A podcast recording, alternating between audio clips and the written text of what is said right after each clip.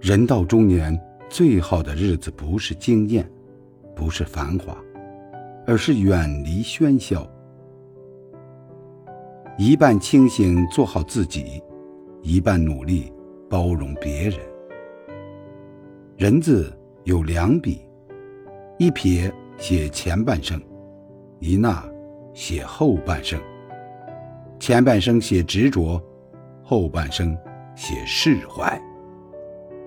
一个人好不好，相处久了就知道；一颗心真不真，遇到了事就知晓。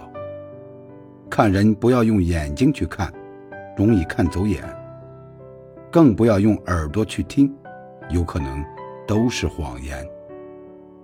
要用时间、用心去感受，真的假不了，假的也真不了。